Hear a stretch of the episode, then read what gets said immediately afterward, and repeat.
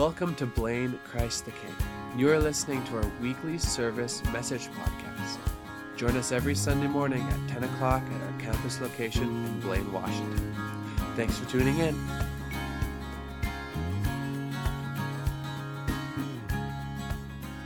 We're going to start now in Ecclesi- Ecclesiastes 9 11.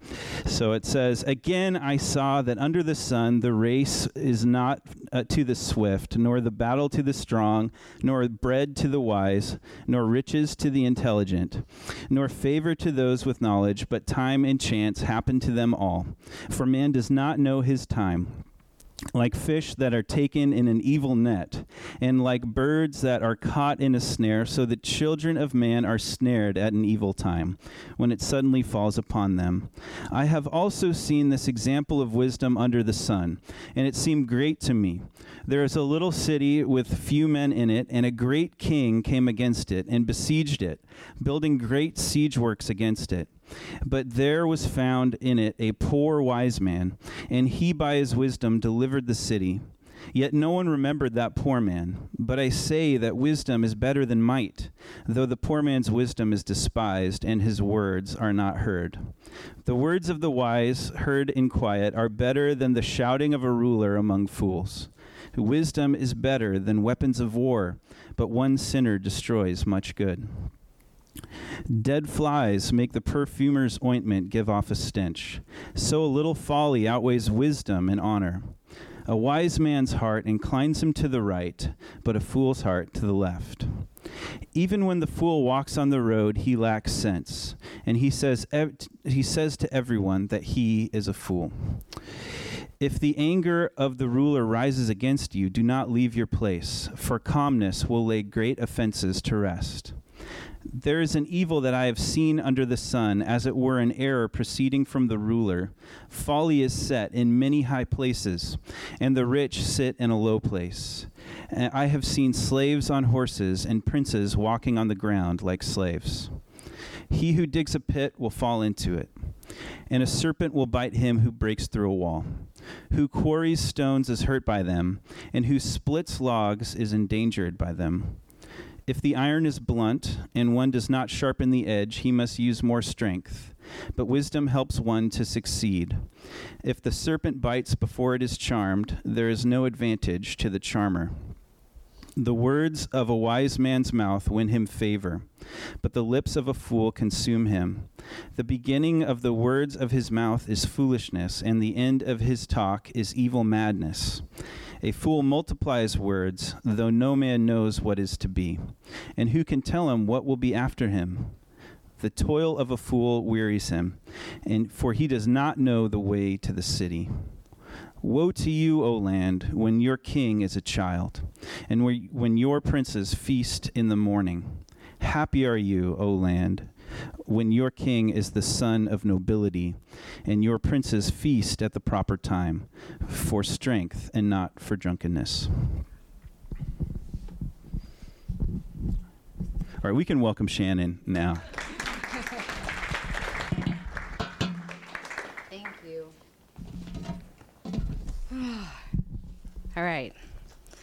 I'd like to ask, because I haven't had the privilege of meeting a lot of you, if on the count of three you would each say your name. One, two, three. Tyler. Ooh. it sounded cool and it felt cool. I don't know if I caught it all, but I look forward to meeting you guys uh, as we walk out community together.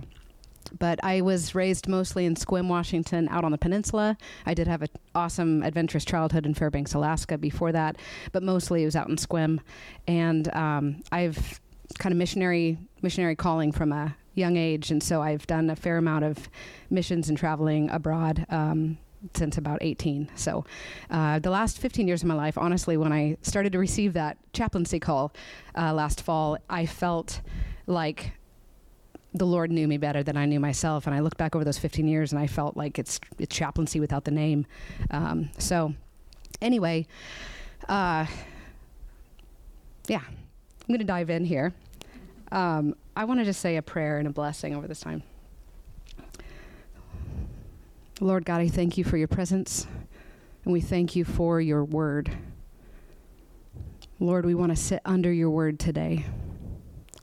We ask that you would continue to be the main event, that you're the main person in the room, Lord. Thank you for your your word to us today, Lord. I ask that you'd open our ears and let each one hear straight from you, Lord, what word you have for them. In Jesus' name, amen. So, Ecclesiastes, this interesting book.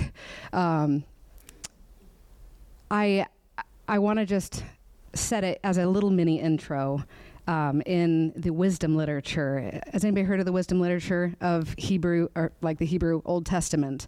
Um, has anybody ever heard of the Bible Project, by the way? Bible Project videos.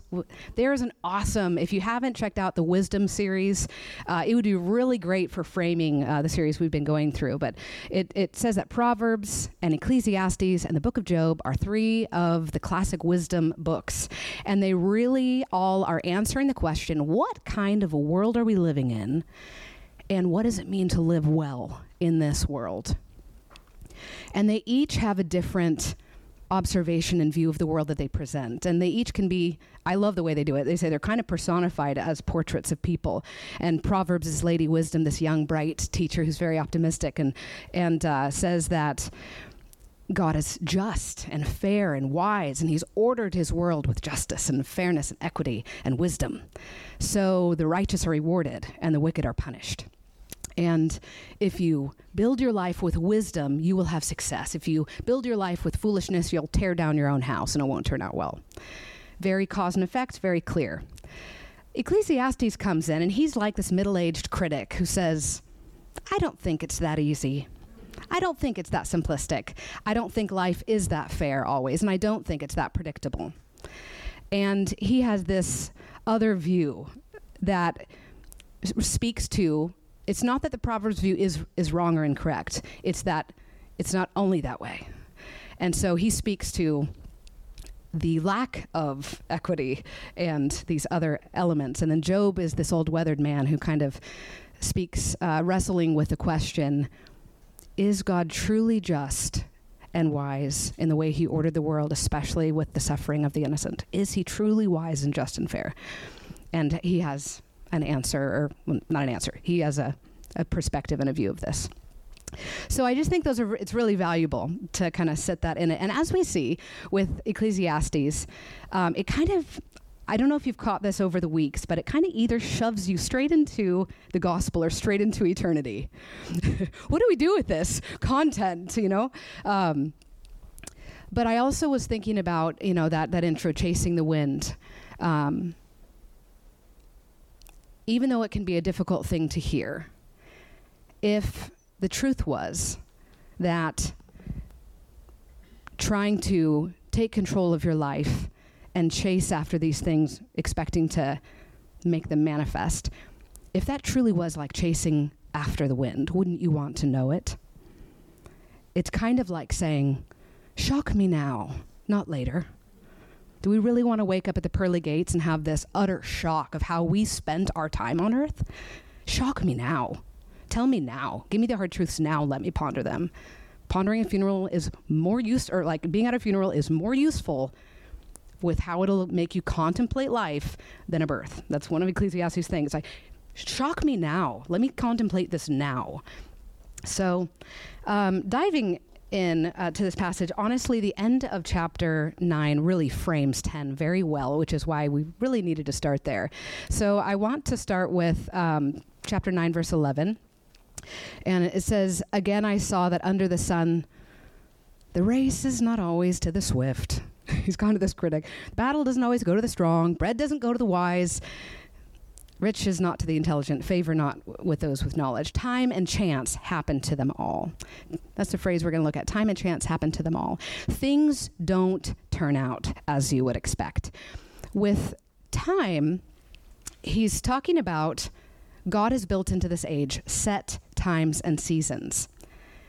And you can't opt out of that. You can't opt out of the morning and the evening you can't opt out of the fact that time is always running forward. We will never have this minute right now, ever again. And you can't change that. Also, no one knows what will happen in the next minute of his life. No one can control when calamity will suddenly fall upon you, or if something good might suddenly fall upon you, or when you might bump into someone unexpected. You can't control that, what happens in the next hour or the next year of your life. Your life could radically change in one day, in one hour, in one month. also set times and seasons thinking about it takes nine months to make a baby. You can't opt out of that. I'll take the two month version, please. It doesn't work. You can't control it.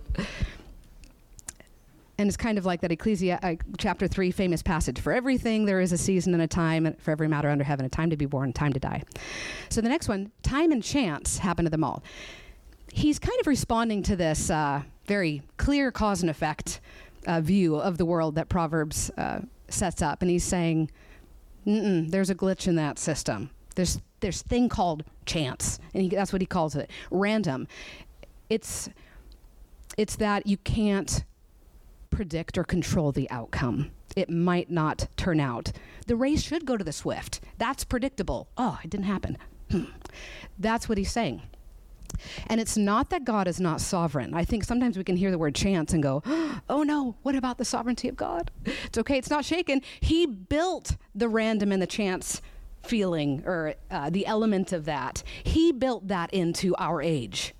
God, in his sovereignty, built an element of what feels and uh, seems like random chance. Do you know why that's good, actually?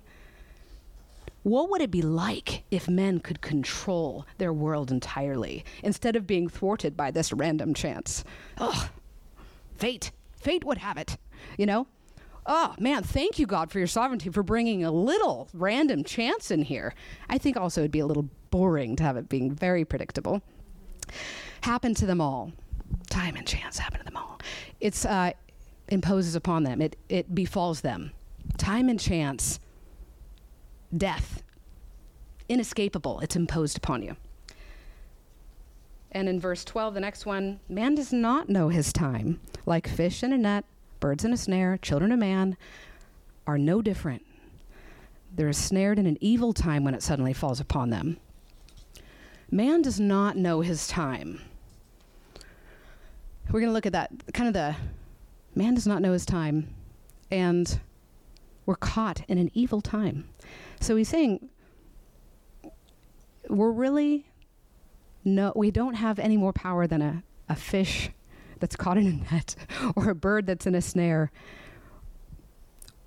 We are no better able to guard against something befalling us as they are. It really reminds us of our finite, limited power there is something greater. There are greater forces at work. And Ecclesiastes 3:11 has this beautiful verse. He makes all things beautiful in its time, and he also has put eternity in our hearts. So here we are in this set finite time and season. We might have 70, 80 years of life, 90 if you really got that good longevity in your blood. Uh, but so we're here in this finite time, but we have eternity in our hearts. We can perceive this thing called eternity. Everybody, they all wanted to find the fountain of youth, live forever. We can perceive this thing. Yet, it says, except that no one can find out the what is the work of God from the beginning to the end? We don't have the length of days in our lifespan or the capacity to search out the unsearchable riches of his judgment. We don't have the capacity. We don't have that ability because there's a mystery built into this age. There are hidden things. And until it's all unrolled, we won't see the full beauty of the way God has ordered it. So no one really knows his time. I think it, on some level it's like under heaven man, apart from true relationship with God, we cannot discern our time well. We don't have that fully on our own apart from relationship with God. And then this next line the sons of man are snared in an evil time. I felt the Lord hover over that one specifically. What defines an evil time? And that's really, as he goes into chapter 10, that's what he's talking about. So, uh, you know that he's, he starts laying out several examples. When he starts saying, I've seen this example of wisdom under the sun. It's really great. There's this little city with a few men in it, and this great king besieged it, set up siege works against it. And in the city there was a poor wise man, and by his wisdom he delivered that city, yet no one remembered the poor man. I say wisdom is better than might, though the poor man's wisdom is despised and his words not heard. The words of the wise heard in quiet are better than the shouting of fools. In the evil time, what is remembered, what ought to be remembered, is forgotten. It slips in that direction. In the evil time of the age that we live in, what is re- what should be remembered is forgotten. That's it's on that slippery slope. In the evil time, what should be honored is despised. It slips in that direction. In the evil time, wisdom is whispered and folly is shouted. That is our age to a T. Wisdom is whispered, folly is shouted and broadcasted and published. That is the evil of our time. In the evil of our time, chapter 10, verse 5 through 7 says this well.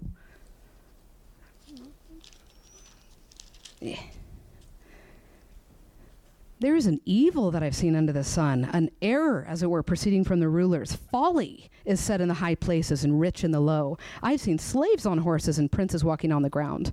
In the evil of our age, folly is exalted and promoted and voted in above wisdom in the minutes of our days, not just in the political arena, but folly is promoted above wisdom. That is our day. It's kind of like, I think it echoes from John, where he says, Men loved the darkness rather than the light. But if anybody does see that light, um, in chapter 10, verse 8 and 9, the idea of he who digs a pit will fall into it.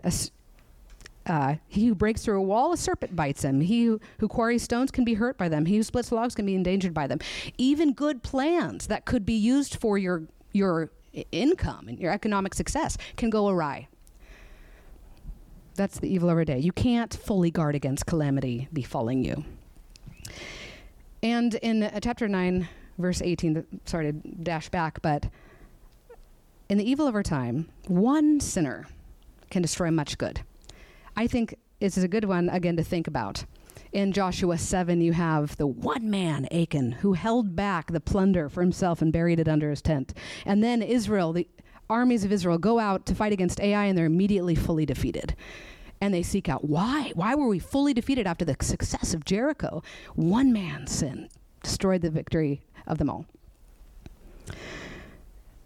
there's several verses that point to this, and I find them very helpful myself. Um, the Holy Spirit uses them with me. One is there's two places in the New Testament where Paul uses the picture of a, ye- a little bit of yeast leavens the whole lump. Right? One is Corinthians, and it's about sexual immorality in the church. He's saying sexual immorality defiles the church. Just a little, a little bit of unrepentant sexual immorality defiles the church like a little bit of yeast infecting the whole lump. And then in, in Galatians, he's saying just a little bit of false teaching, unrepentant, defiles the whole church, like a little leaven in the lump. Song of Solomon says, "Little foxes destroy the vineyard." Just a, just one little fox. And uh, in Hebrews, one root of bitterness can defile many. That's interesting. I think I, these things kind of point to, in Romans 5, Paul talks about death reigned through Adam. We're in the age where death reigned through Adam. And that's why it shoves you into the gospel or eternity. Because Jesus comes on the scene with the hope and says, I have the turnkey to turn this all around.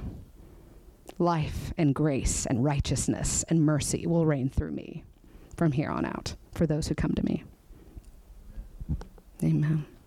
I love uh, this quote from Charles Spurgeon, morning and evening verse, really great devotional. On October 14th, he says this Even small inconsistencies are dangerous. Little thorns make great blisters, and little moths destroy fine garments. Little frivolities and little rogueries will rob religion of a thousand joys. It cuts the tendons of your strength. It makes you creep where you ought to run. Then, for your own comfort's sake and for the sake of your growth in grace, if you be Christian, be Christian and be a marked and distinct one. No compromise. He's saying, actually, as we go into, as rooted in kind of chapter 10, rooted in that end, he's saying, kind of, yes, I agree with you, message of Proverbs. Wisdom is better than folly. He agrees. There's that clear doctrine of two ways way of wisdom, way of fools, the righteous and the wicked. Yes, that is true. And yes, wisdom is superior, wisdom is better. Yet, he's the one to bring the yet. It doesn't mean that life will turn out as you expect. And it doesn't mean you will be rewarded for your choosing wisdom in this age. You choose wisdom in this age, it is superior. It doesn't mean things will go easier or better all the time. It doesn't mean you'll be rewarded in this age. Um, chapter 10, verse 1. Very useful verse. Dead flies make the perfume bottle give off a stench.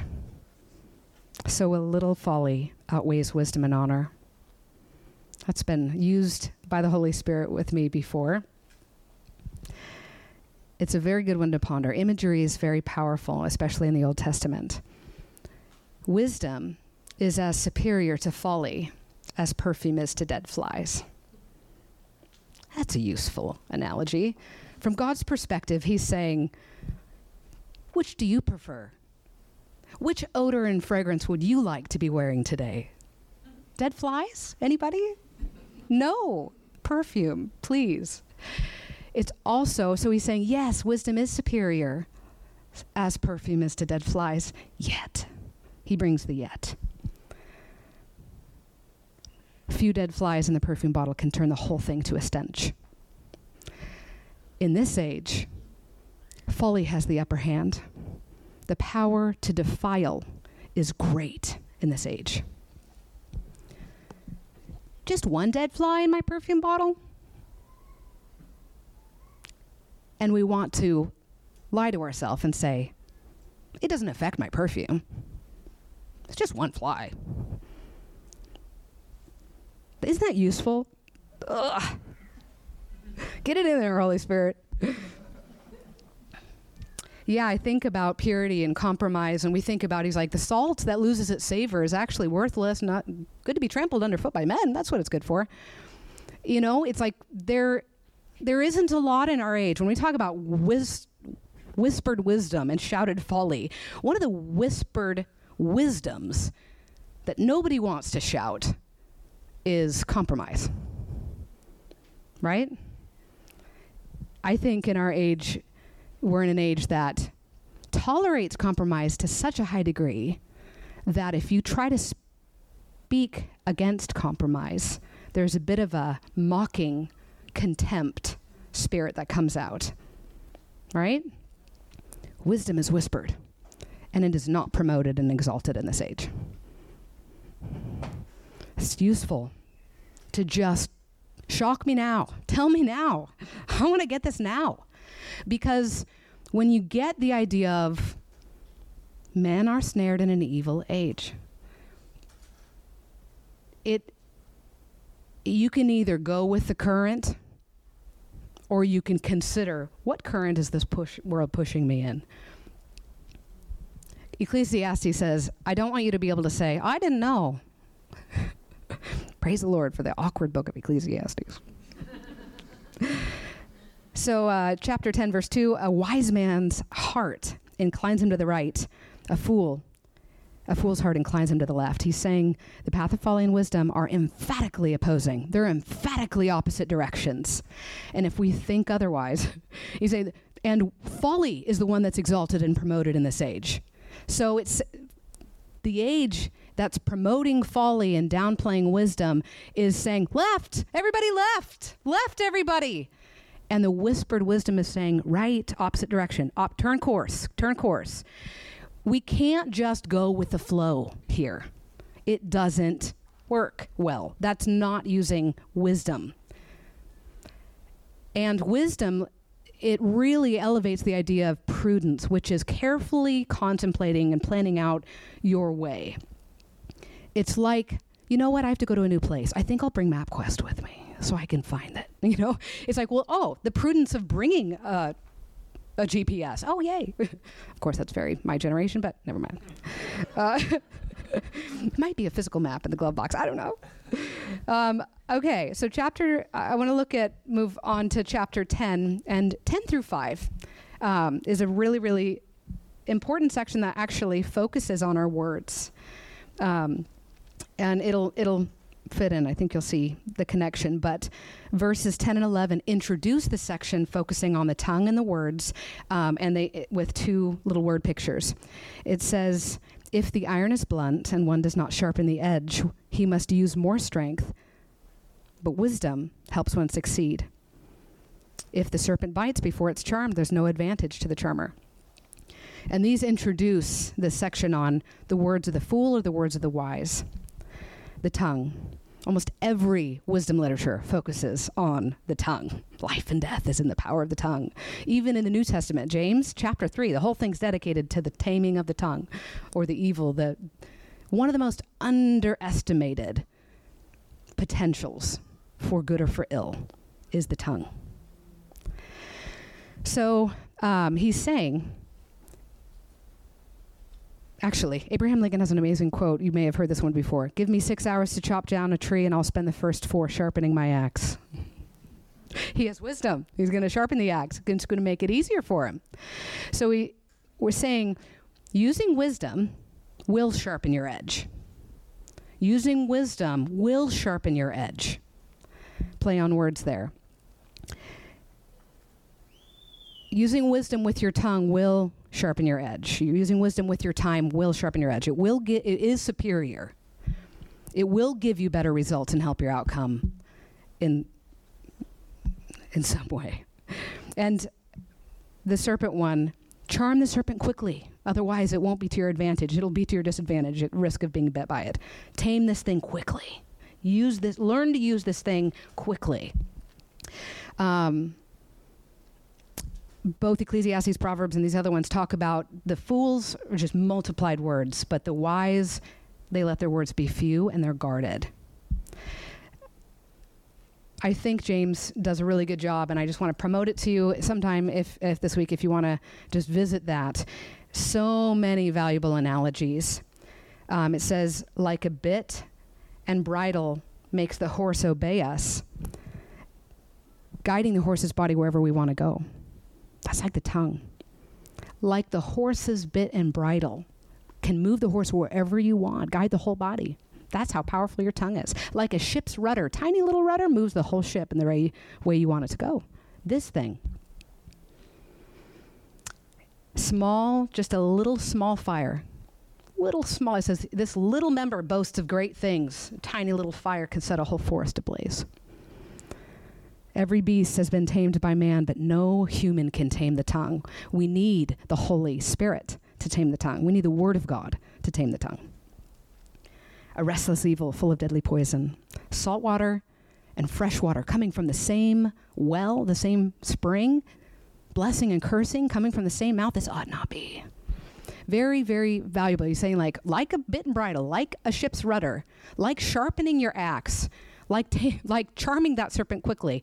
You can either you, this thing can work for you or against you. This thing can work for you or against you. This thing has great power to defile.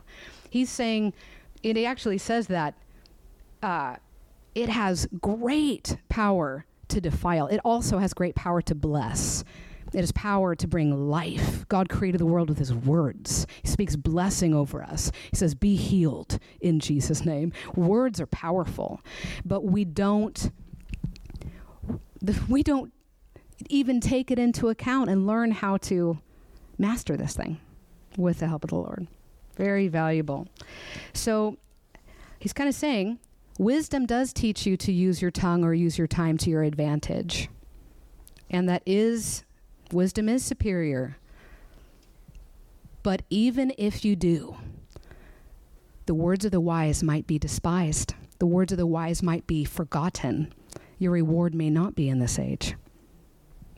It's very good then that Jesus comes on the scene and he talks about eternal rewards. Every cup of cold water that you give will be rewarded by my Father in heaven. There's not probably enough airtime given to the truth of Scripture of there are such things called eternal rewards. The Lord will reward us. Every yes today is seen and valued by Him. Nothing is forgotten to God. Nothing is forgotten. He remembers everything you do. He's going to reward each one of you according to your deeds. That is a hopeful thought. There's also a dangerously scary verse that Jesus says, Every man will give account for every careless word they say. Ugh. Oh, Lord. It's true. So, cycling back, kind of in closure here, time really is in God's hands. We think about uh, Job. Have you commanded the morning since your days began? Have you caused the dawn to know its place? Or Psalms, My times are in your hands, O God. My times and seasons. Or in Daniel, he changes the times and seasons. He removes kings and establishes them. The Lord does call us in relationship with him to discern our time. Man, apart from God, cannot know his time but man in relationship with God. Jesus rebuked them for not discerning the signs of the times.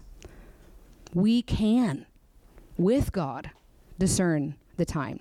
And he says the Holy Spirit, one of his jobs in John, job description of the Holy Spirit, to tell you of things to come.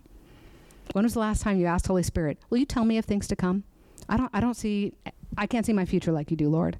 Will you tell me of things to come?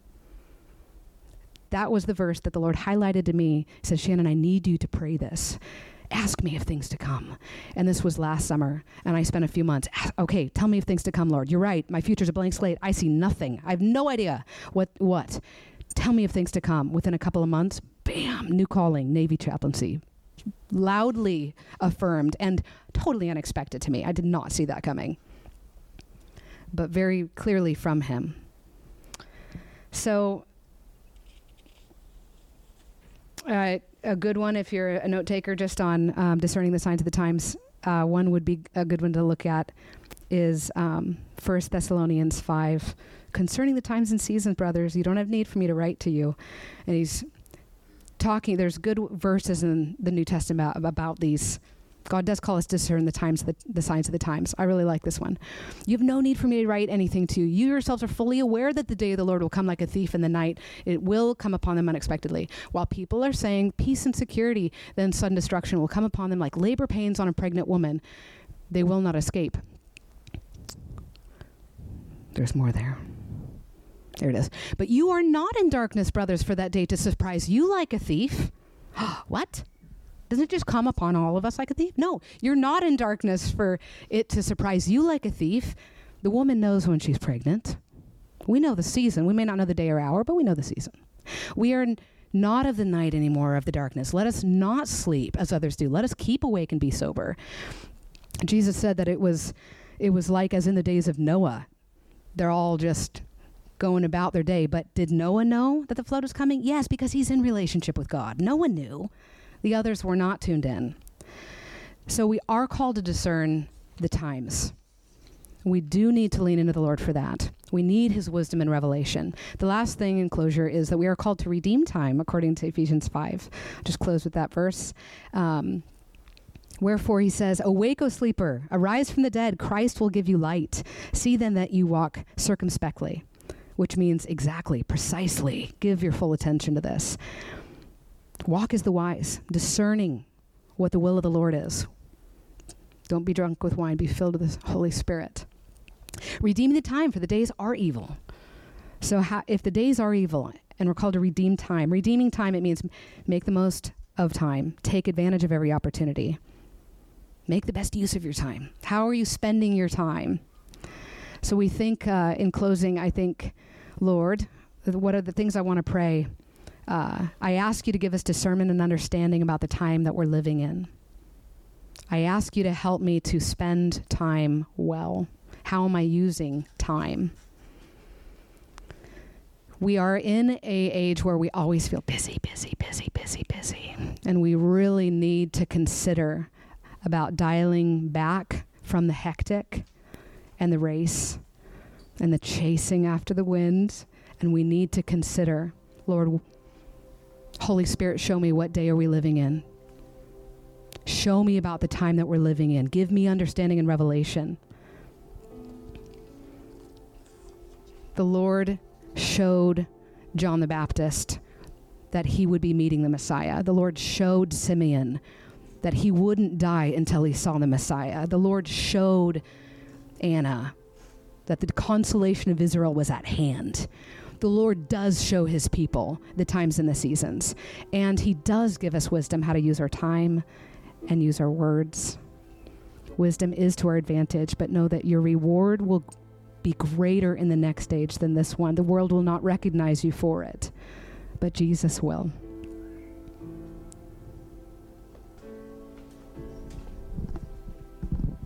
Man, thank you so much, Shannon. Can we just thank Shannon for speaking to us this morning, challenging us? Um, man, I'm just excited to see what what God does in this next chapter of your life. Um, but yeah, personally challenged to uh, walk in wisdom. And how easy is it for us to think we're doing okay and then all of a sudden just get off track? Like the smallest thing can get us off. So let's uh, let's pray. Lord, we just thank you, God, for uh, the message that we received this morning, Ecclesiastes 10. God, um, Lord, we pray, Father, for a pure heart. We pray, God, that you would give us a heart that desires you, a heart that chases after you, that makes you our priority and our focus, God. Not that we would have a little, but that we would have the whole thing, God. Lord, I pray that as we uh, leave this week, leave today, God, as we worship you, that you would meet us, God, that you would uh, show yours to us in our week, God. Lord, show us the, the areas in our life where we have let things creep in, where we have gotten off track, God, and help us to right the ship. Um, Lord, we thank you so much for, uh, for, for the power of your Holy Spirit, uh, that you work out all these things. You don't just leave it up to us to figure out, but you walk with us in every step of the journey. And we love you and thank you in Jesus.